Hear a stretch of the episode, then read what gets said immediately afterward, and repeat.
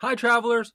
You can listen to us on your travels on Spotify, Apple Podcast, Amazon Music, iHeartRadio, and more. Make sure you check out our link tree in the description of this episode where you can find the links to our Facebook, Instagram, and Twitter accounts. Okay, guys, today is Saturday, November 11th. Guys, great show today. We have Brandon Gustafson from Seattle going to come on, talk to us about the Seahawks, their bounce back they need to have this week. Uh, Huskies are dominating right now. Getting, getting to some college football talk with the Huskies, maybe even some Kraken as well. And NHL is back. They're having a good season so far. Great talk with him. A lot to get into.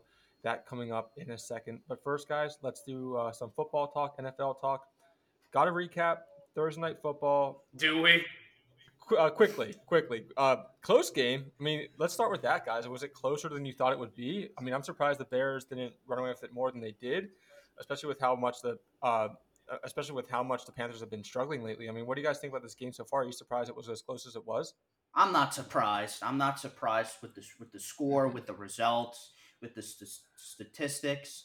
I, I'm definitely not. I mean, I, I knew this was going to be a close, low scoring game. I mean, both of these teams are have a combined four wins on the season and 15 losses right now as the Bears won the game last night. I'm not shocked. No, and what the Bears did was they actually boosted their own chances to get the number one pick. Because remember, they own the Panthers pick for next year. So right now, Carolina would hold, or they would have the number one pick, but it's going to go to the Bears. So big time win for the Bears. I guess the ultimate win win for them. Tyson Bagent's actually looked decent. Uh, D'Onta Foreman had his first touchdown. So I mean, not much more to say than that. Yeah, no, that's uh, that was going to be my biggest point from this game too. It's uh, we kind of forget that the Bears have Panthers uh, number one overall pick next week, so this or next next year in the draft. So this was a big game for them. Uh, kind of a a win-win, get the win, and also uh, increase their draft stock as well. Yeah, I don't really have much else to win, uh, say about this. I mean, obviously a run-heavy game for the, the Bears. Panthers couldn't really stop it. Bagent, like you said, Zach, played actually pretty well, all things considered. Uh, we'll see how he kind of is down the stretch. I don't know when Fields expected is expected to come back. I, I know he's still kind of uh, lingering from that hand injury that he had. Good for the Bears, though. I don't really have much else to say about this game kind of expected even higher scoring than I maybe thought it would be. I'm surprised it got close to 40 as it did. Let's do week uh, next week preview, guys. Week 10 coming up in the NFL. Start with the closest game of the week, like we always do. Zach, we'll start with you. What do you expect to be one of the closest games this week coming up in the NFL? I think it's going to be 49ers Jaguars. The Niners have had a week off after a three game losing streak. I think they're a better team than what they've shown as of late. I think Christian McCaffrey might be still the best running back in football, but this is a prime opportunity for Jacksonville. Everybody's talked about the Chiefs and the Ravens and the AFC. Well, the Jaguars are only a half game behind them, and the only reason they're a half game behind is because they had a bye last week. So this team is doing it on the defensive side of the ball. Trevor Lawrence has played pretty well as of late. This is another opportunity for a signature win for the Jags. Remember, they got a big win last year against the Cowboys in an NFC interconference game that kind of showed that Jacksonville wasn't just good against the AFC South. They're just good in general. They've got another opportunity to do that here, and the 49ers really need a win. If they're going to keep any sort of pace with the Eagles, the Cowboys, all these other teams in the NFC, and you know you, you can't afford to fall too far behind Seattle. You're tied for first place in that division right now. The Niners need a win desperately. The Jaguars have an opportunity to kind of show that they're more than just a pretty good team. They have a chance to show they're a contender. Chase Young going to come in for 49ers as well. First game for the 49ers. That, that's something to watch out for as well. My closest game of the week, I'm going to go Houston Cincinnati. Uh, CJ Stroud. That was my other option. Yeah, I mean it's gonna be a, it's gonna be a really really fun game as well. It could be a shootout, whatever you want to call it, but it's gonna be a close game. All things considered, both teams are gonna put up a lot of points. C- CJ Stroud, as we said, you know, a couple times this week and this whole season, really has been playing absolutely amazing.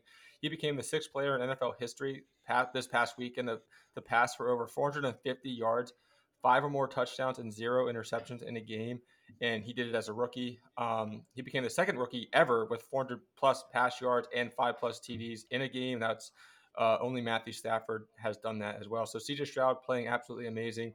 Texans offense surprising everyone. I mean, they're averaging 23.4 points per game and Bengals are scoring, you know, only 20 points per game. But Burrow, that's, I mean, a lot of that is because of their how they started the season, their first, you know, three, four games of the season. But ever since then, uh, they have been playing absolutely amazing. Burrow find is does have his group back, has two touchdown passes in three of his last four games since week five, since they really started to come out of their shell and you know get back into their groove since week five. Uh, he leads the NFL with a 75.8 completion percentage and a 111 passer rating. So Bengals are definitely back. Defensive battle will be pretty even overall. I mean, both teams only give up, like I said, about 20 points a game, and this is going to be a really, really close game and extremely, extremely fun to watch. Justin, what is your closest game of the week?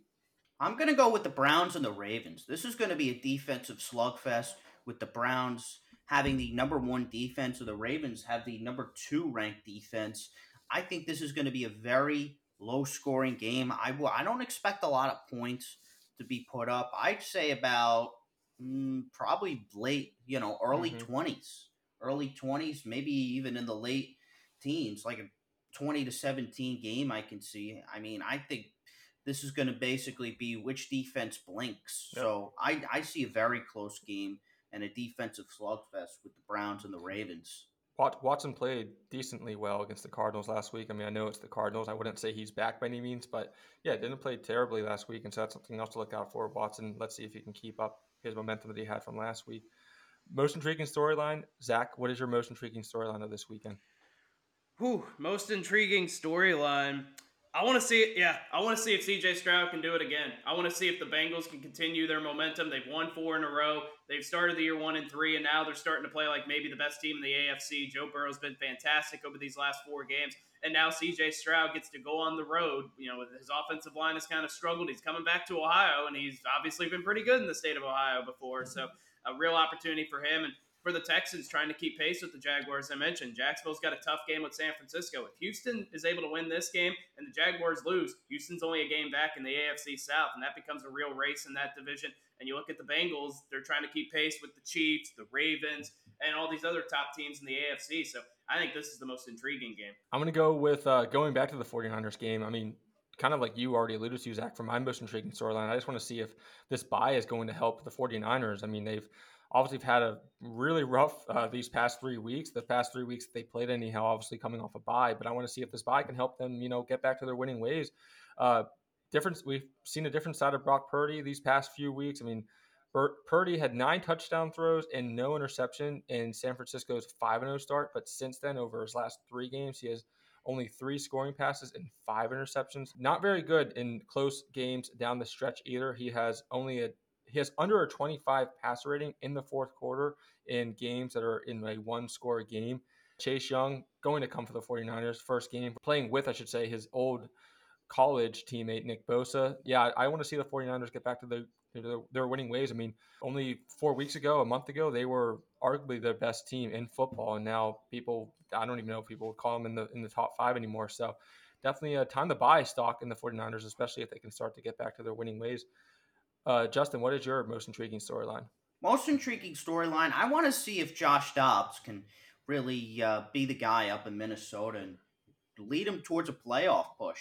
I think. Uh, I think we're going to really see uh, what Josh Dobbs does this week, and it's going to be a very telling game for the Vikings as uh, as Josh Dobbs. I think this is his big opportunity here, and you know, let's see if it pays off because I don't know if the Vikings completely move on from Kirk Cousins yet. They probably might now that he's a free agent at the end of the year. Mm-hmm. Now with the Achilles injury, uh, let's see what Josh Dobbs does. I'm very intrigued to yep. see how he's played. He's bounced around, and you know now this is I, I think this is a big opportunity here to win the starting job in Minnesota and lead him to the playoffs. Well, I think he has it for the rest of the season so far. I mean, it depends when Kirk Cousins mm-hmm. comes back. If he's playing for for a starting role, maybe not in the Vikings, but somewhere else for sure uh, next season. Surprise of the week, Zach. We'll start with you. What is uh, what's a potential surprise you see coming up uh, tomorrow? Uh, surprise of the week.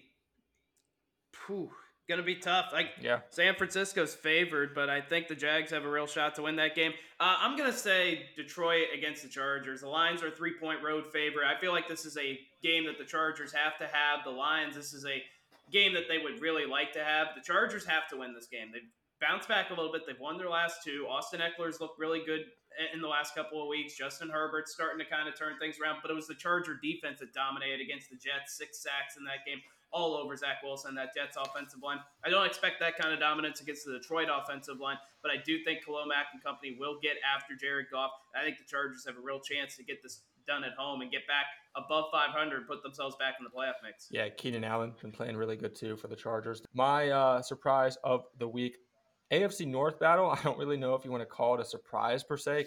I will go uh, Browns over the Ravens this week. Uh, as a potential surprise. I mean, like I said, Deshaun Watson last week against the Cardinals played pretty well, all things considered. Like I said, it was the Cardinals. Browns defense, uh, absolutely amazing. Probably the best defense in the league. Held the Cardinals to only 58 total yards of offense last week. Not the same Brown, uh, not the same Brown team the Ravens saw in Week Four either. I mean, obviously at that point, Dorian Thompson-Robinson was the quarterback uh, for the Browns. Deshaun Watson, like I said, is back.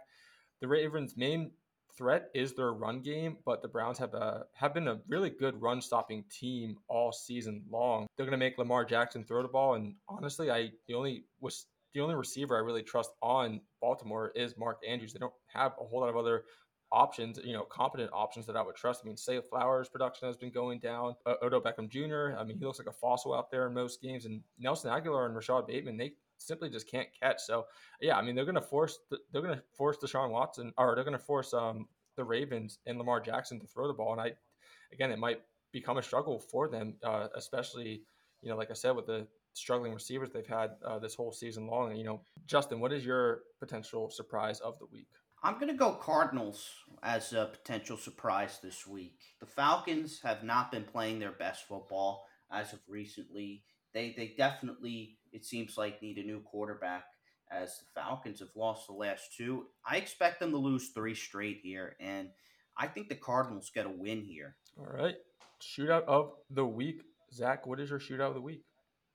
Uh, it's going to be Bengals Texans. It's going to yep. CJ Stroud, Joe yeah. Burrow. I think they're going to have a little back and forth shootout, even without Tee Higgins. Ja'Marr Chase is going to play. Cincinnati's offense is rolling right now. The Texans put 39 on the board last week against the Bucs. I, I think this is going to be the shootout. And as we see pretty much every week, there's it's probably going to be a game that we're not talking about that's going to be the shootout of the week. But in this case, I'm going Bengals Texans. Yeah, uh, I'm going to go with the Lions Chargers. Already kind of talked on this game a little bit as well. Definitely potential to be a shootout. Lions offense have looked really good this this season. Chargers eighth overall in total offense going into week 10. Uh, Herbert, his average depth of target last season was seven. He's now at 8.4 this year, making a lot more bigger plays, a lot more uh, meaningful plays for the for the Chargers. Lions getting healthy after the bye. David Montgomery will be back as well. Both teams are well in the playoff hunt, searching for that playoff, you know, bye playoff berth. And both squads, though, occasionally do have terrible defense and uh, tend to be kind of inconsistent on defense. This game definitely has potential to be a shootout. Justin, what is your shootout of the week? I'm actually going to go Broncos Bills. I think this could be a, a potential shootout as because the Broncos defense is ranked 30th 32nd in the league, dead last, and the Bills they have a bottom 15 defense. I could see this game being a shootout, and the Bills. I don't. I don't trust them to really blow out the Broncos or really have a have a good game. I mean, they should have a good offensive game and should bounce back at home. But the Broncos are coming off a bye. I do think this is going to be a close mm-hmm. game, and I expect a shootout. Uh, Broncos defense has been playing really well too, so it's something to look out for over the last like two, three weeks. Snoozer of the week, opposite end of the coin. Zach, what do you, uh, what game do you see being an underlock of the week? Uh, Cardinals Falcons. Yeah. I, there's no storyline whatsoever here. Bijan Robinson's not getting the ball. The Falcons' offense has been stuck in the mud, and the Cardinals have just been pathetic this season. I don't really. This is probably the game that I would want to watch the least of every game this weekend. So Cardinals Falcons. Uh, I'm going to go with Packers Steelers. Steelers are five and three despite averaging uh, only 16.6 points per game and having a negative 30 point differential through through their eight games. One of the only two teams in the league that have a winning record with a negative point differential, Seahawks being the other team. Kenny Pickett looking really bad in his second year. A lot of that is obviously the play calling, but I mean, he ranks 29th out of 32 quarterbacks in completion percentage, 28th in touchdown percentage, 25th in success rate, 26th in yards per attempt, and 26th in passer rating. Defense for the Steelers has been the only thing keeping them alive. Uh, alive. Jordan Love is going to struggle against the, the Steelers for the defense. Aaron Jones, really the only offensive threat that they have right now. Uh, he's been carrying their whole offense, 20 carries, 73 yards, and one touchdown last week against the Rams. A lot of a lot of the games Steelers have played in this year have been have been pretty snoozers, despite them, you know, coming away with some victories here, nice victories. Justin, what is your snoozer of the week? I'm going to go Jets Raiders. This is going to be a very low scoring game. Once again, the Jets trotting out, trotting out Zach Wilson and the Raiders with uh, Aidan O'Connell as their quarterback. I don't think it's going to be what the Raiders played like last week on offense. And the Jets, I mean, Zach Wilson once again. What else do you have to say? he's he's not the guy there. Obviously, we know that. And I, I think it's going to be a very snooze fest of a Sunday night game. Favorites of the week. Zach, what is your favorite of the week? Uh, the Cowboys bouncing back against the Giants are 17 point favorites in this game. The Cowboys probably should have beat the Eagles last week. The Giants are 2 and 7 without a quarterback. And remember the first time these teams played it was 40 to nothing Dallas. I don't know if it's going to be 40 to nothing this time, but it is not going to be pretty. Dallas is going to bounce back in a big time way here. I'm going to go we talked about it already a little bit at length here. Falcons, yeah, Cardinals like Kyler Murray, though, the only real thing to really point out from this game is that he might return for the Cardinals, but even if so, he's he's not going to be as dynamic as he usually is, which is what really makes him so important and so valuable for the Cardinals. He's not going to be able to run as much as he used to be, uh, as he still kind of recovers from that injury that he's nursing. But yeah, uh, Taylor Heinicke played okay uh, for the Falcons. I think he's going to come back. I mean, I'm excited to see how he plays. I think he is going to get the win over the Cardinals. Cardinals are still in full on tank mode. Justin, what is your favorite of the week? I'm going Cowboys over the Giants. This is easily going to be the lock of the week. I mean, the Giants starting Tommy DeVito again, and the Cowboys coming off the loss to the Eagles. I mean, it's just it's a 17 point favorite, and I mean, the Giants are just so just dysfunctional. They're just the most dysfunctional team in that division. The Cowboys have won 11 straight at home against the Giants. Easy win for the Cowboys. Before moving on to writer's block, guys, and uh, our, awesome interview with uh, Brandon Gustafson, I do want to get into just a real quick nod about the MLB viewership uh, for the World Series this year. Lowest viewership ever, according to Nielsen. Uh, baseball has a problem. I know we've talked about it before. You know, we've talked about it. Many other shows have talked about it. You know, baseball. The players in baseball don't promote the sport. Uh, baseball doesn't really do enough to you know promote their stars and really get the young crowd attracted. I mean, obviously the the changes that, that they made to the you know the roles this year, I think helped a lot of people going to the stadium. I think they saw definitely an increase in people going to baseball games, but the viewership didn't really it, didn't really do much, if, if anything, for the viewership. And I just kind of want to get get your thoughts on MLB guys. I mean, is it in trouble going forward? I mean, what do they have to do to kind of get you know get their viewership back? I mean, people are still going to go to games. Going to games was super fun, especially in the summer, nice weather, but you know, like I said, this World Series hit they had against the Rangers and Diamondbacks does not look good for the sport. And I kind of want to get your thoughts on, you know, what they do going forward to kind of help them get out of the situation. I think they should do an in-season tournament. To be honest, you know, scrap the All Star game and do what do what kind of the NBA is doing. It's not the right thing for the NBA to do, but for the MLB in this case, I think we should we should definitely look at an in-season tournament and still kind of do the home run derby, mm-hmm. but I don't. Uh, I I do think that that could help the ratings as well. But again, baseball, especially among the younger generations, speaking, yeah. it's not that popular. It's not as popular as football or basketball or maybe even hockey. Yeah. But yeah. Um, I think baseball should do a better job at it. I mean, try to get the in season tour. I, I would I, I think baseball, uh, the in season tournament makes way more sense for the MLB than it does for the NBA because the All Star break. I mean, I think I think it's time to scrap the All Star yeah. game, and we can do the home run derby before the in season tournament instead of the All Star game. Yeah. So I think baseball. I I'm glad they did the pitch clock. I I'm a complete proponent of it, but I think that uh, I think baseball should should consider the in-season tournament, unlike the NBA, which should do the in-season tournament, in my opinion. I think baseball. Two things baseball should do. Number one is they need to uh, shorten the regular season. It takes way too long. There's too much investment you have to make. And the problem is when the playoffs start, guess what's starting around that time? Football. Mm-hmm. That takes up everybody's attention, sucks all the oxygen out of baseball. So shorten the regular season to about 130 games or so. Start the playoffs earlier so that you have the nation's undivided attention. You could have baseball playoff games in late August or early September, right as football's kind of getting started. And it doesn't accumulate all the momentum yet. So shorten the regular season, and I think they need to revamp the playoff format. You cannot have the top teams having a whole week off. This isn't football where they're used to playing games every week. Baseball players are used to playing every other day or so. And so that throws everybody off when they take an entire week. And it just didn't feel like the best teams were in the World Series. I think that was part of the biggest reason why the ratings dropped. But I mean, the part of it can't be helped. The bigger markets and star players help. So you need to promote the game better, promote the stars, and if you can do that, you got a chance. But the NBA even suffers this problem. They promote star players, but if mm-hmm. you know, last year, what did we see? The NBA Finals ratings were not particularly great either. So it just oftentimes it just depends on matchups. Well, for the ratings, obviously, for all four of the sports, all five, whatever of the major sports, the NFL is king. The NFL is king with ratings. The NFL is king with marketing. Their star players with marketing the league. It's football. Football's basically popular everywhere, whether it's college or the NFL. But the NFL is is uh, is the kings of of sports ratings.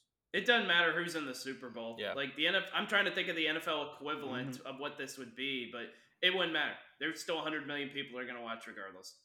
Yeah, because the Super Bowl is really the only thing that's on. People just not just the game, but the commercials, the halftime show. People are going to even, you know, the casual to non-football fan is going to is to watch the Super Bowl. Yeah. And we even talked about it on Thursday's show. I mean, people people watched Thursday night football despite being a terrible matchup because it's still football. I mean, it's it's NFL like we all said it owns and, and it owns everything.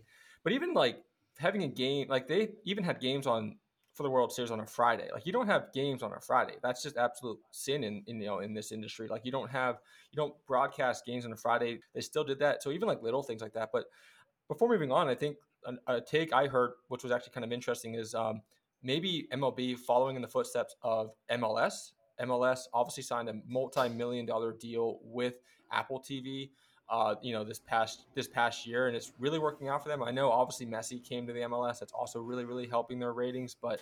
Uh, I think that would be something interesting for ML- MLB to consider going down the line is maybe partnering with like a Netflix or something and making it more of a streaming platform, making it a lot more accessible to people uh, across the country. Besides relying on these, you know, local broadcasts and making all these uh, deals with these local uh, broadcasting companies. But yeah, we'll see what happens going down the line, but MLB definitely has to figure something out. Writer's block. Let's move on to writer's block, guys.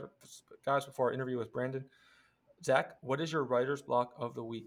Uh, writer's block of the week just continues to be the Michigan saga. Like the writers that are taking Michigan side, the writers that are you know going all over the place as far as spewing misinformation. It, it's just driving me up a wall. Like at, people are acting like they did nothing wrong are the same people that punished or wanted to punish Ohio State for the tattoo scandal and wanted to get on other people for menial stuff. I mean, what are we talking about here? There's clearly enough evidence that shows that Michigan did something. And to say that Jim Harbaugh knew nothing, it doesn't matter because the NCAA has deliberately come out and said that the head coach should know everything going on with their program. And like I've said, every coach knows everything about their program until shit hits the fan, and then they know absolutely nothing about the program. It's an absolute joke at this point. So the writers that are sticking up for Michigan, it's just it's sickening.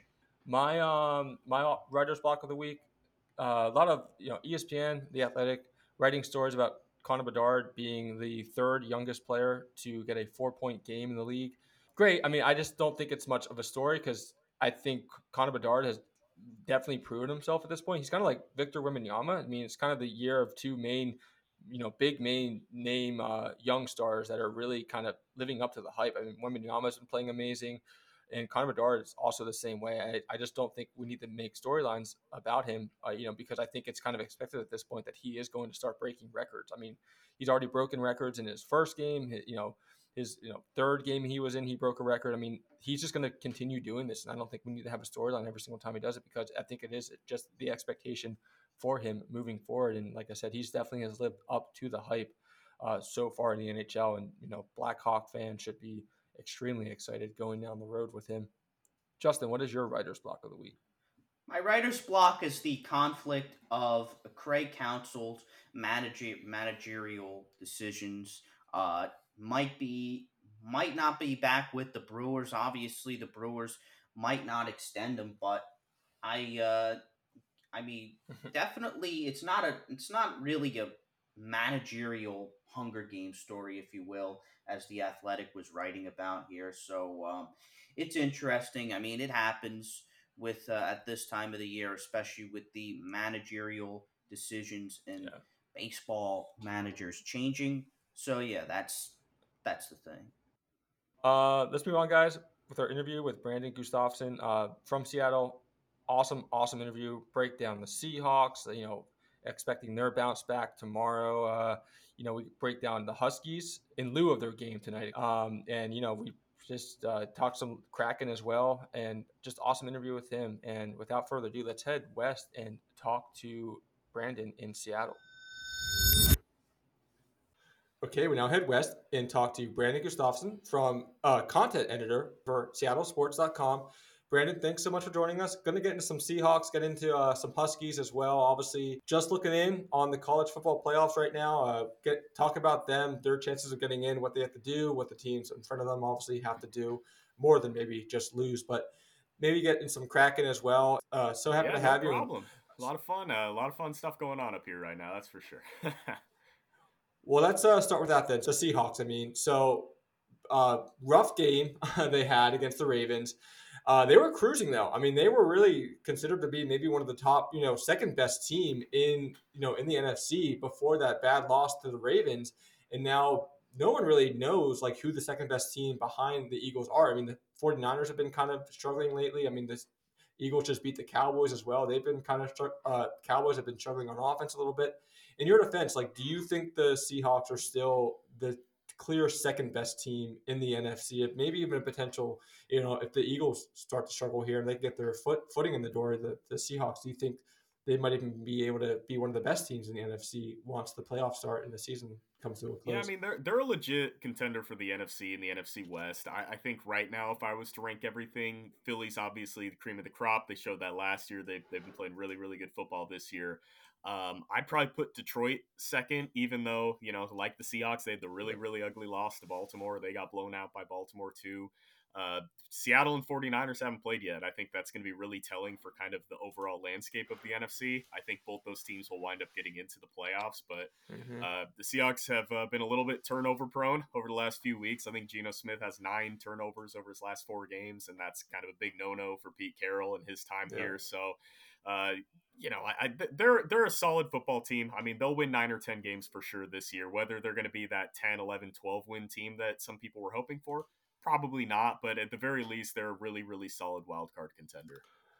Let's get into Geno Smith. I mean, big fan of him. I went to West Virginia, so I actually when I was there, he was he was I was a he was a senior. Oh, he was just leaving. It was his last year okay. when I was a freshman. But um, yeah, I mean, Geno one of the things he was known for last year so well was taking care of the ball and really his whole career he's been a quarterback that really has taken care of the ball. What i mean what impact has that had just his turnover uh, you know issues that he's been having these last couple of games? I mean obviously it's been leading to some to some losses. I mean ravens they lost 37 to 3 they got blown out by them. And i know that wasn't all on Geno smith but just tell me just how much of uh, his concerns with turning the ball over have been a problem uh, for the Seahawks lately. Yeah, it, it's a concern. And Pete Carroll's number one rule, he has a bunch of team rules, and, and number one is it's all about the ball, right? They they yeah. they track turnover differential. That is kind of like that and explosive plays are the two things that they chart more than anything. And when you're giving away nine freebies overall, as good as their defense has been this year up until last week, and they've been pretty good at taking the ball away,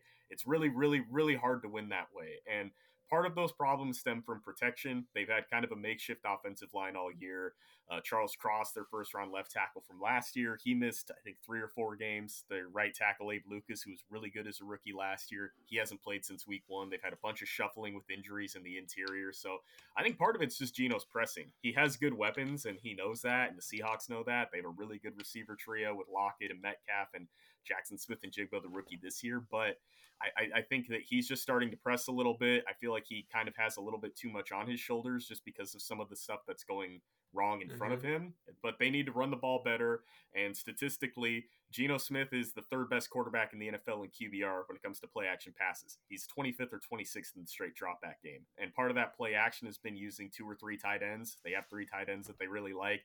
That's something that they need to get back to this weekend when they play Washington. And Part of that too is they need to run the ball better, but they're one of 12 on third down against Baltimore. You're not going to have many plays or many chances to run the ball when you're one of 12 on third down. So there are some kind of basic things that they can get back to, but it starts with just getting ahead on early downs, running the ball more, getting Geno maybe a little bit more out of the pocket because we've seen that's when he really, really excels.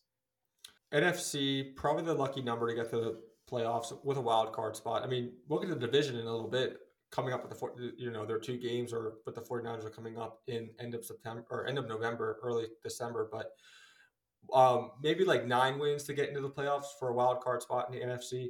That being said, um, tomorrow, you know, on Sunday they play Commanders, and then they play the Rams. Obviously, the week after that. How vital are they? Are these two games coming up? You know, given their playoff chances, and considering that they play the 49ers, then at the end of November, uh, the Cowboys after that, 49ers again in December or know, early December, and then the Eagles after that. So, you know, how I mean, are these must wins these next two weeks against the Commanders and, and, the Rams in order to have a chance to make the playoffs down the stretch? I don't know about making the playoffs as a whole. If if if the goal is to win the NFC West, which I know it is, that then yeah, the, the, the these are two games that they got to have, especially that mm-hmm. Rams game. The the Rams punked them week one, and and a lot of people were kind of questioning what are the Rams going to be this year after some some overhaul last year. They they didn't have the best year. A ton of guys were hurt, banged up, and all that. And the Rams came out and just punched him in the mouth without Cooper Kupp and passed the ball all up and down the field. And that was kind of when we all learned who Puka Nacua was, right? Mm-hmm. Uh, so yep. that that's a huge, huge game for them. But it all starts this week. Uh, Ron Rivera has always played Pete Carroll's teams really closely, dating back to his time with Carolina. They're overall a really well coached team. And I think a lot of people forget they were a player two away from beating the Eagles not once, but twice. They're four and five. They could be easily five and four, six and three. They're not a bad football team. So these are two really critical wins, especially because, like you mentioned, that four game gauntlet of San Francisco on Thanksgiving. Dallas is a Thursday night game after that. So you don't get the typical long break yep. after playing on Thursday night. And then San Francisco again, twice in three weeks, and then Philly. I mean, that's just that that's a tough task for any team, but especially for a Seahawks team that again is, is, trying to be a playoff contender, but is also trying to kind of figure some things out on the fly right now because things haven't quite gone as well the last four weeks, especially in Baltimore where everything kind of came to a head for them.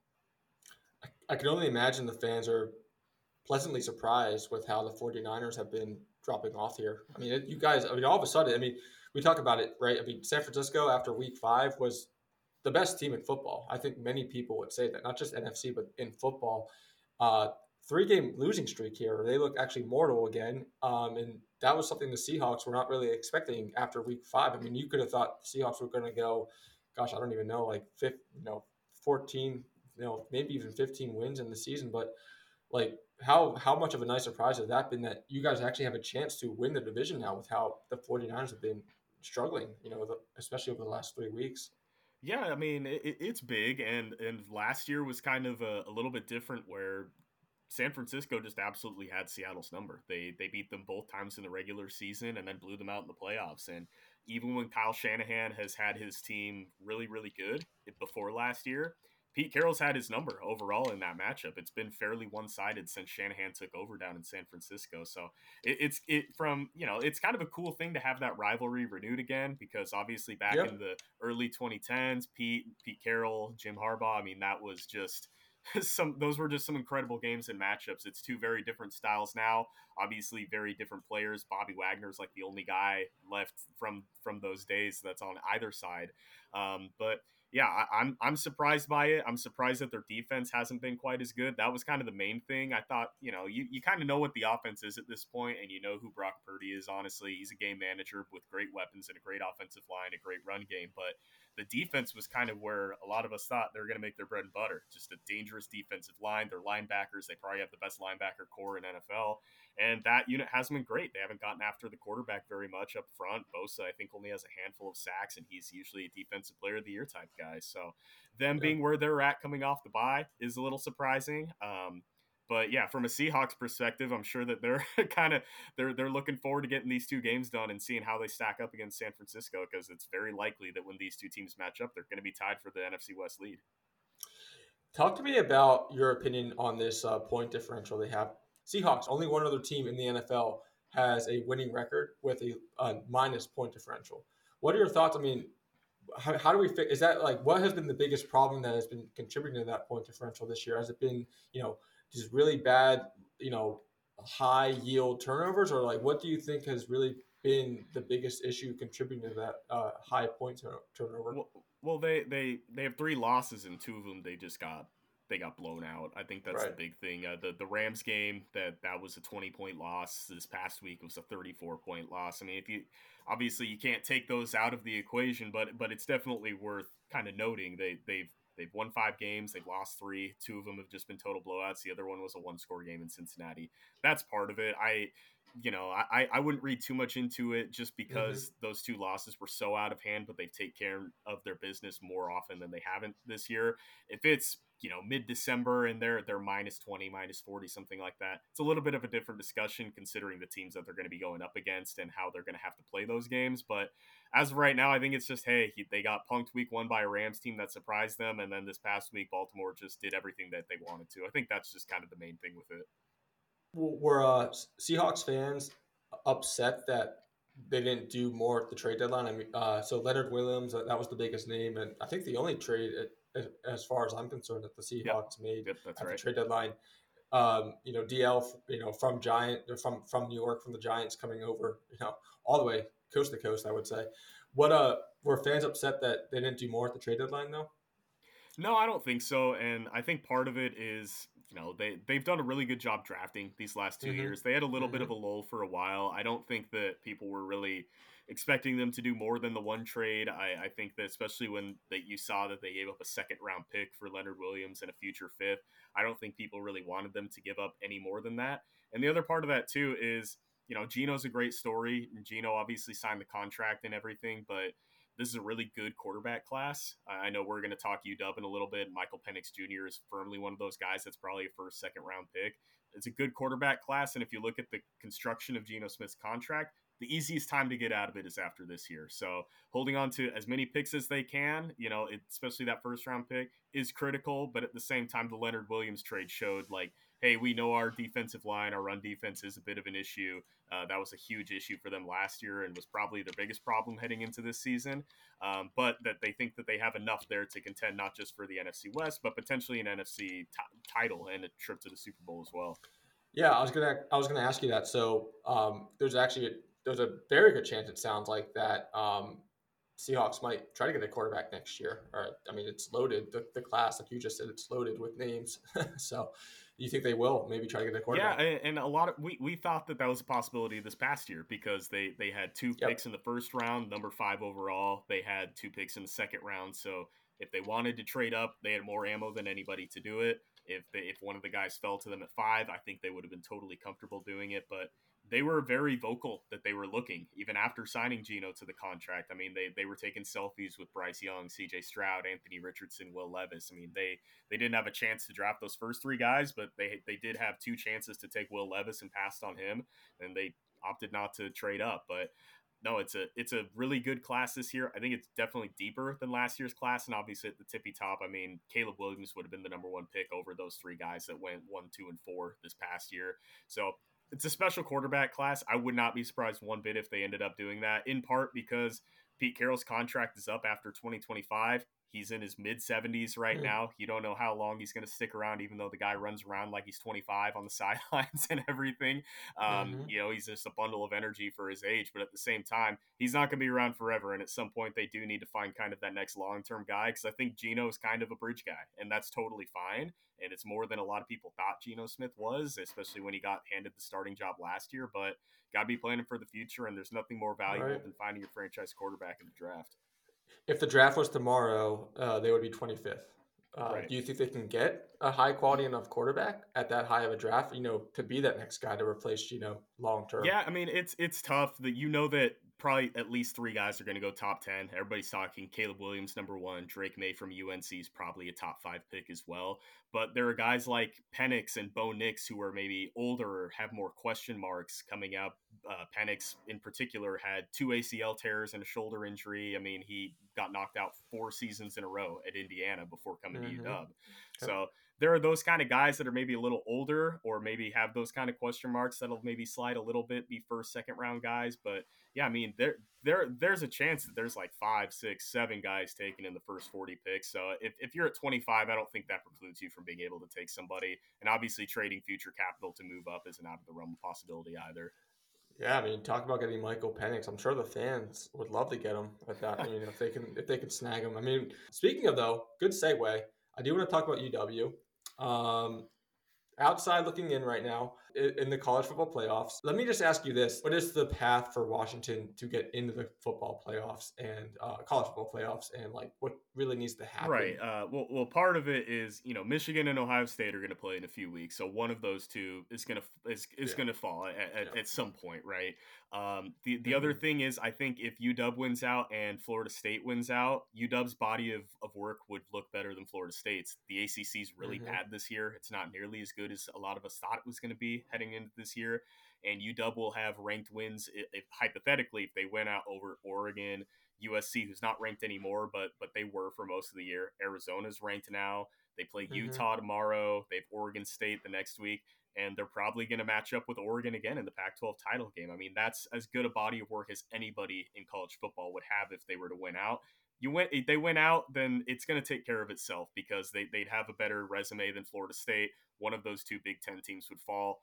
I mean, even Georgia tomorrow against Ole Miss, that's going to be one of the games of the day for sure. So uh, everything's ahead of them. You know, I think that's one of the better things is controlling your destiny over last year, trying to sneak into the Pac 12 title game, which they weren't able to do. They needed a win and some help at the very end.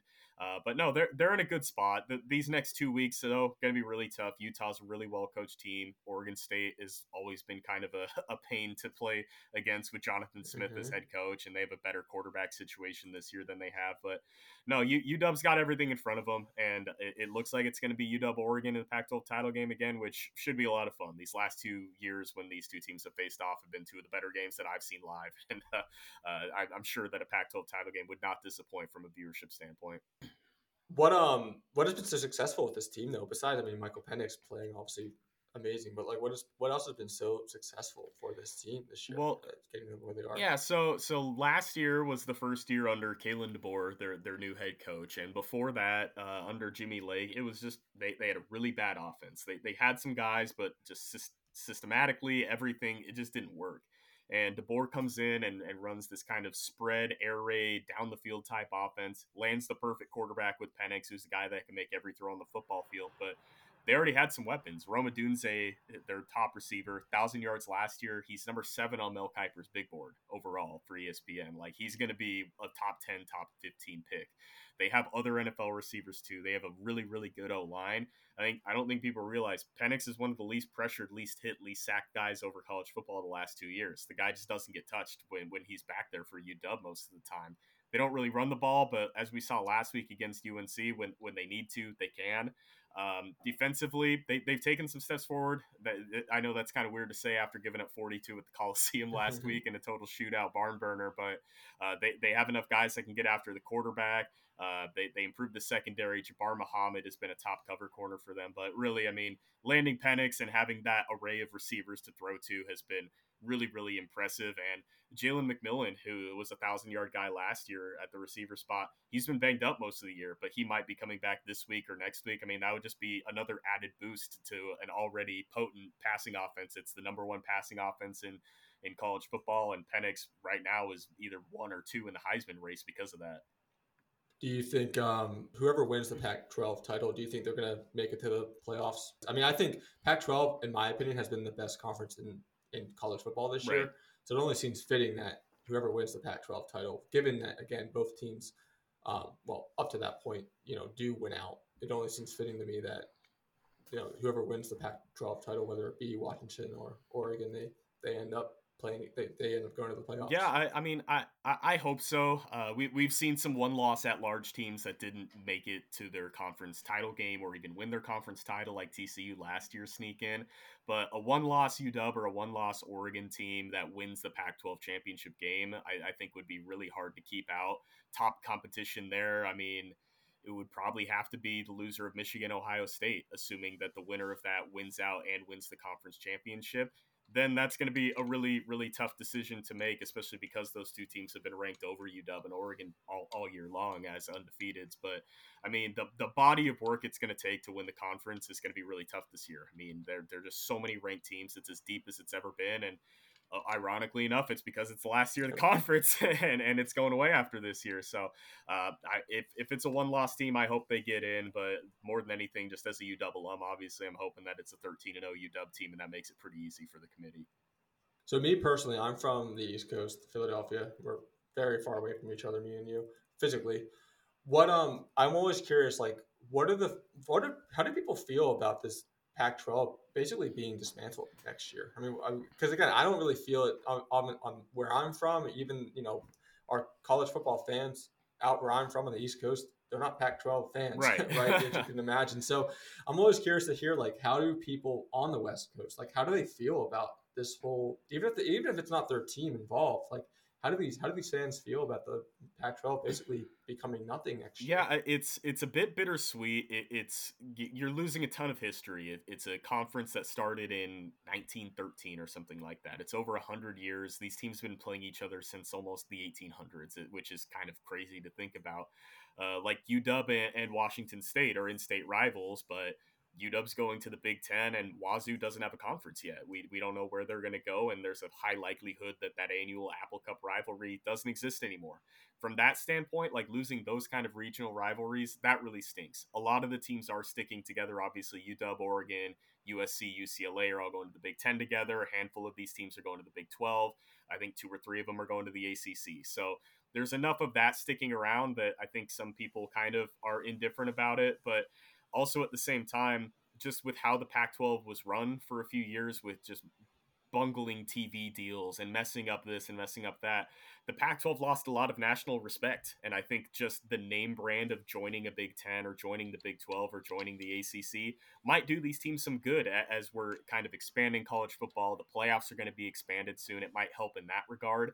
Uh, but just from a history standpoint, it going from a Power Five, uh, you know, uh, country to a power of four, that does kind of stink. And, and uh, I'm hopeful that UW and Wazoo can find a way to keep playing. Um, but uh, just with the way that it's all shaping up with expansion and NIL and everything, it just doesn't look like that's maybe in the cards for a lot of reasons.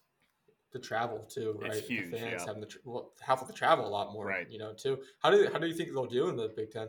Uh, I think overall. yeah, I think I think UW will be fine. Uh, next year is gonna be interesting because if, if you you know you, you have eleven guys offense, eleven guys defense, but obviously you're playing more than those eleven.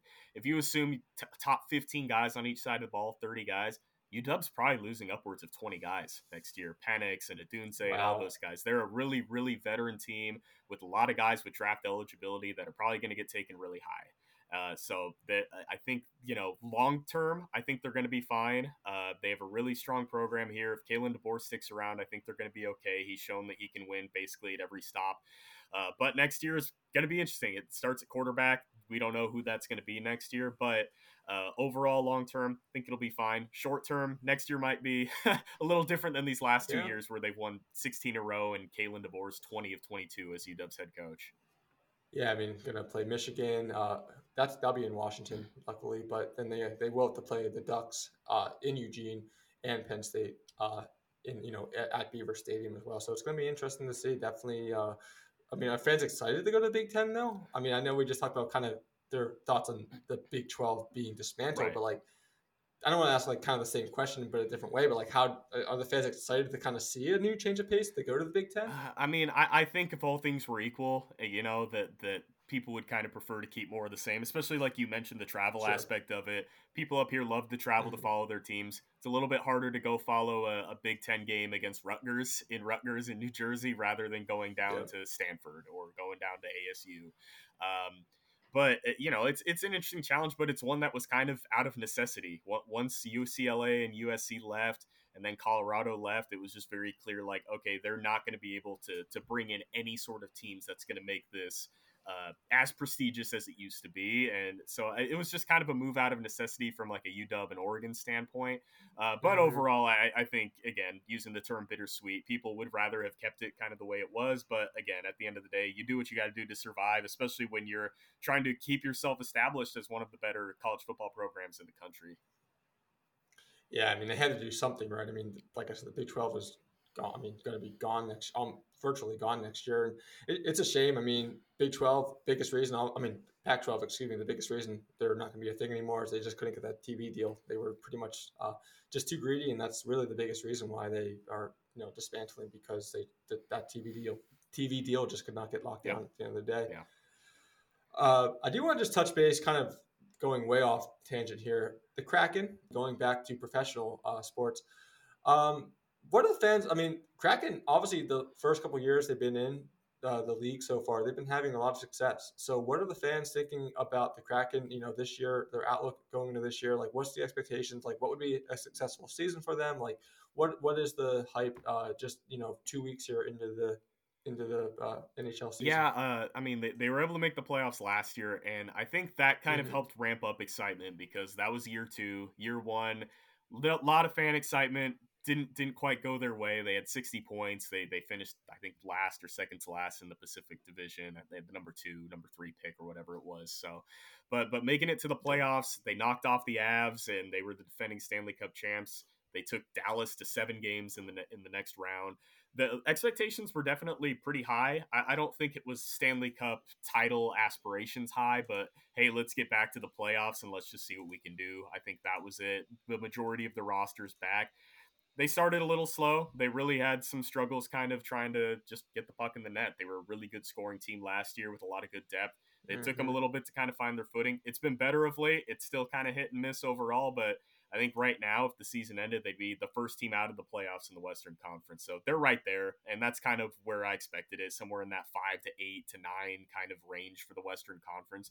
They're doing fine. They've, they've shuffled some line stuff to try to get things going, and I think that they found a little bit of a good fit of late over the last week or so. Um, but getting Matty Beniers, he was the rookie of the year, Calder Cup winner last year. Uh, he was you know, a key part. He runs their first line. He didn't score his first goal until last night against the Avs. It had taken him a little bit. So if Matty Beniers gets going, it's a very different lineup. They, they have a really you know, again, they they they really pride themselves on their depth and just getting the puck in and beating the heck out of people up on the boards. And when they're able to do that and play their game, they're as tough to beat as anybody. Uh, I, I, think that they're they'll probably sneak into the playoffs again. I don't know if they'll get to the cup. I you know that's just such a hard thing. But also, uh, mm-hmm. just getting to the playoffs, that's ultimately what matters. We see number one seeds, and Boston was like the best regular season of all time last year. Didn't make it out of the first round, so get into the dance floor, you can do anything. And I think that's ultimately kind of just the, the goal for them is just getting back there and seeing what else they can do. Let's talk about Seattle being a hockey town in general. I mean, we're fan. I mean, we're the people in Seattle. Were they clamoring for a hockey team for a long time before they came? Because it kind of, I mean, for someone that doesn't, I don't follow hockey tremendously, but it did kind of seem like they got an expansion kind of out of the blue a little bit. And I, you know, I'm sure from the local perspective, I'm sure people were clamoring for a team for a long time. Yeah, it, just being a bigger city with with an NFL and an MLB team, and obviously they we had an NBA team up here for a really long time. That was kind of what was missing, right? Was that NHL team? Um, there's a really good kind of younger hockey scene up here. We're part of the mm. the Western Hockey League. The the Seattle Thunderbirds are always a really good team. Um, a little further north, Everett.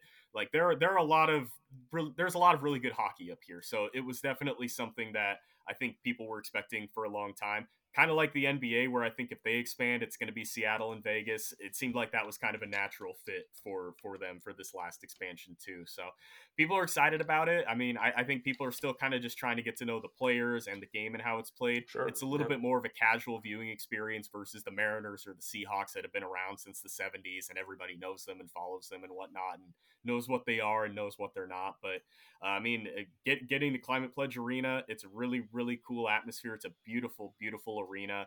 Um, people are definitely excited about it. And again, going off of that playoff run, I think that kind of got excitement really going again too after a, a little bit of a poor first year showing. But no, it's mm-hmm. it's a great arena. It's a great fan base. People are, are really excited to have professional hockey up here. Yeah, I mean, especially just being so close to you know Vancouver, you know, I mean Alberta is kind of uh, very close right. to you guys as well, and being that is the epicenter of hockey right there, especially uh, you know, Edmonton, you know, Vancouver, you know, Alberta, and then just Canada in general. Obviously, being so close to the border there, I'm sure you have a big hockey scene.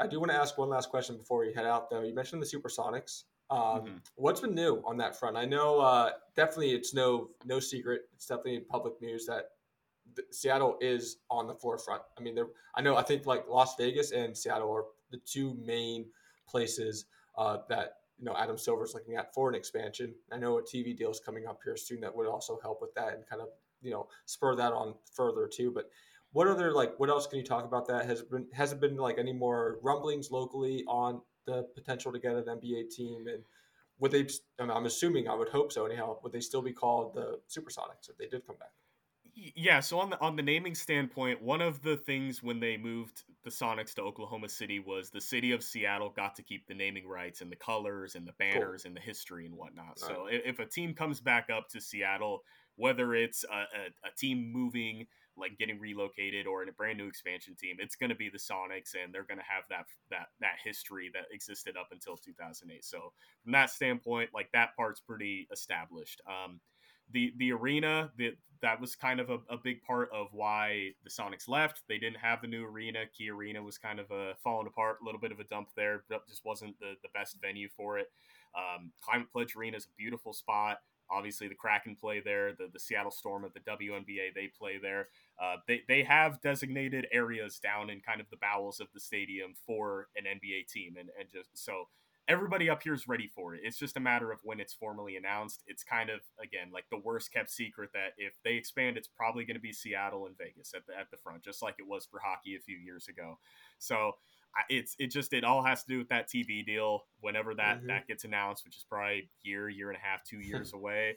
Uh, so I mean, if I had to guess, we're probably four, maybe five years away from the Sonics officially coming back and playing their first game. But I mean, it, it, it's it's one of those you know not not if but when sort of deals, yeah. which I know for a lot of people up here, myself included, having lived up here my whole life, that's really exciting to have the NBA basically close to coming back, especially after. Yeah. I mean, it's been 15 years, eh, which is crazy to think about, but that's exactly what it's been. And uh, but it'll be back here sooner than not, and uh, that's gonna be really fun to follow along. Yeah, it's crazy to think even Durant started there too. Yep. But no, it's um. I mean, believe me, from the national point of view, I can tell you that everyone wants to see the Supersonics back, not just people in Seattle, because they uh, there's something about them. I don't know. Like I said, from the nat, I mean, I know obviously why you, you know, you you and your fan base in Seattle would want them back, but I, something about the uh, Supersonics, even from a national perspective, uh, they they just hit. I think everyone would want to see them come back. And like I said, it probably will be you in Las Vegas next. And then I think what they're going to do is probably send like Minnesota and Memphis to the Eastern Conference and kind of even things out. So I'm all for it. Let's uh, let's make it happen as soon as possible. Brandon, this has been awesome. We'll do this again sometime. Have to do this again. Have you on again. Um, you know, maybe down the stretch, maybe down the season. See how the Seahawks are doing, especially if they make uh, make it into the playoffs, and then especially if they make a, a, a, deep playoff run, we'll definitely have to have you on again. Do this again sometime, okay? Yeah, for sure. No, any anytime. Appreciate you having me on. Awesome, man. Yeah, we'll be in touch. Okay. Yeah, you bet. All right, awesome interview with Brandon. Definitely gonna have him on again. Uh, awesome, awesome interview. Let's finish up the show though. Justin, we're gonna start with you. What is your off the map of my off the map of the week? Is the NBA Players Union hiring Andre Iguodala as their not spokesman, the uh, the players union leader of the uh, the NBA Players Association. Uh, that's a good. Uh, it's going to be very interesting. The NBA is definitely very good with the players unions, as pretty much all the other leagues are, kind of except for the NFL. The NFL obviously needs to do better with the players union, as we've talked about, but with the NBA Iguodala is a, a, pretty decent hire, pretty decent hire, and the play and him being a former player, and I think the uh, I think this is going to be interesting after his career to see him be more involved with uh, with the NBA as a league and the players union because Iguodala had a pretty decent career. He won titles in Golden State, and uh, I think this is going to be a very interesting. I think it's a very interesting hire as uh, the NBA Players Union leader. That's my off the map of the week. I'm gonna keep it in the NBA, and I'm gonna go with the Clippers. Um, obviously, we all know James Harden got traded to the Clippers. They're all. I mean, I know it's he still needs to get accustomed to the team, but their offense has looked very bad with him on the on the court so far. I mean, with him playing, they're now 0 2 with the two games that he has played in Los Angeles. Uh, they look really flat. The entire offense. I mean, they played the Knicks and the Nets in those two games that Harden was with the team, they looked pretty bad. I mean, Harden finished with 12 points on four of nine shooting with eight rebounds, five assists, and two steals but five turnovers. Those turnovers represented a third of the Clippers' total, 15 on the night. That is, again, when they played the Nets. Uh, Clippers were outscored by 15 points with Harden on the floor. That's the worst mark on the team. That's uh, my off the map. I mean, Clippers not looking very good so far with Harden. Still, time will tell if you know the ball the ball first mentality of Harden are, is going to affect the Clippers. That's going to be too early to tell right now. But yeah, so far Clippers not off to a really good start with Harden. I know he still needs to get adjusted with him, but it's still something to look uh, keep an eye on going down the stretch here. Zach, what is your off the map of the week? Uh, I'm going actual uh, off the map here, and that's I don't know if you've seen this on ESPN when you go to the scores for football or basketball. Now they have the home team on the top. Like that is not how this works. You have the road team on top, the bottom team at home. Like yeah. imagine if you wa- started watching the games or whatever, and the scoreboard was completely different. Like I, I just don't understand this. It's confusing me. Now I'm thinking, okay, well the Arizona Duke game is in Arizona tonight. When the actuality is it's a Duke. Like stop trying to throw me off here yeah. and just why why ESPN? Why? Why make it harder for your fans? Yeah, I'm looking at that now. Yeah. That's yeah, that is weird. Didn't even notice. Yeah, good off the map. Justin, what is your long haul of the week? My long haul of the week is the way the NBA in season tournament is. And the trophy is called the NBA Cup. I mean, this is, is it the Stanley Cup or is it the NBA Cup? I have no idea. That's what it's. Yeah. That's what it seems like. So Group A in the Eastern Conference is the Indiana Pacers, the Atlanta Hawks, the Detroit Pistons, the Philadelphia 76ers, and the Cleveland Cavaliers. What? Uh, why are we setting it up like this? I mean, shouldn't you kind of set it up through the divisions? That would probably be much more interesting if the if they just set it up out of the divisions because obviously the Sixers are in the division with the Knicks, the Celtics, uh, the uh, the Nets, uh, the Toronto Raptors. I mean, maybe you can do it by divisions, obviously, but this mm-hmm. is just this is just weird. And same with the Western Conference. This is just a, a weird thing. I mean, this this in season tournament is just what a silly idea by the NBA and Adam Silver. Yeah. Do you think people are not giving it enough of a chance just because it had such bad publicity? And- uh, I, I mean, the publicity is there. And yeah. I mean, this is kind of rivaling the NFL, obviously. This is rivaling the NHL. Uh, this is just, I mean, yeah. you could do, do, I mean, I would do it at the All Star break, just like I said with baseball.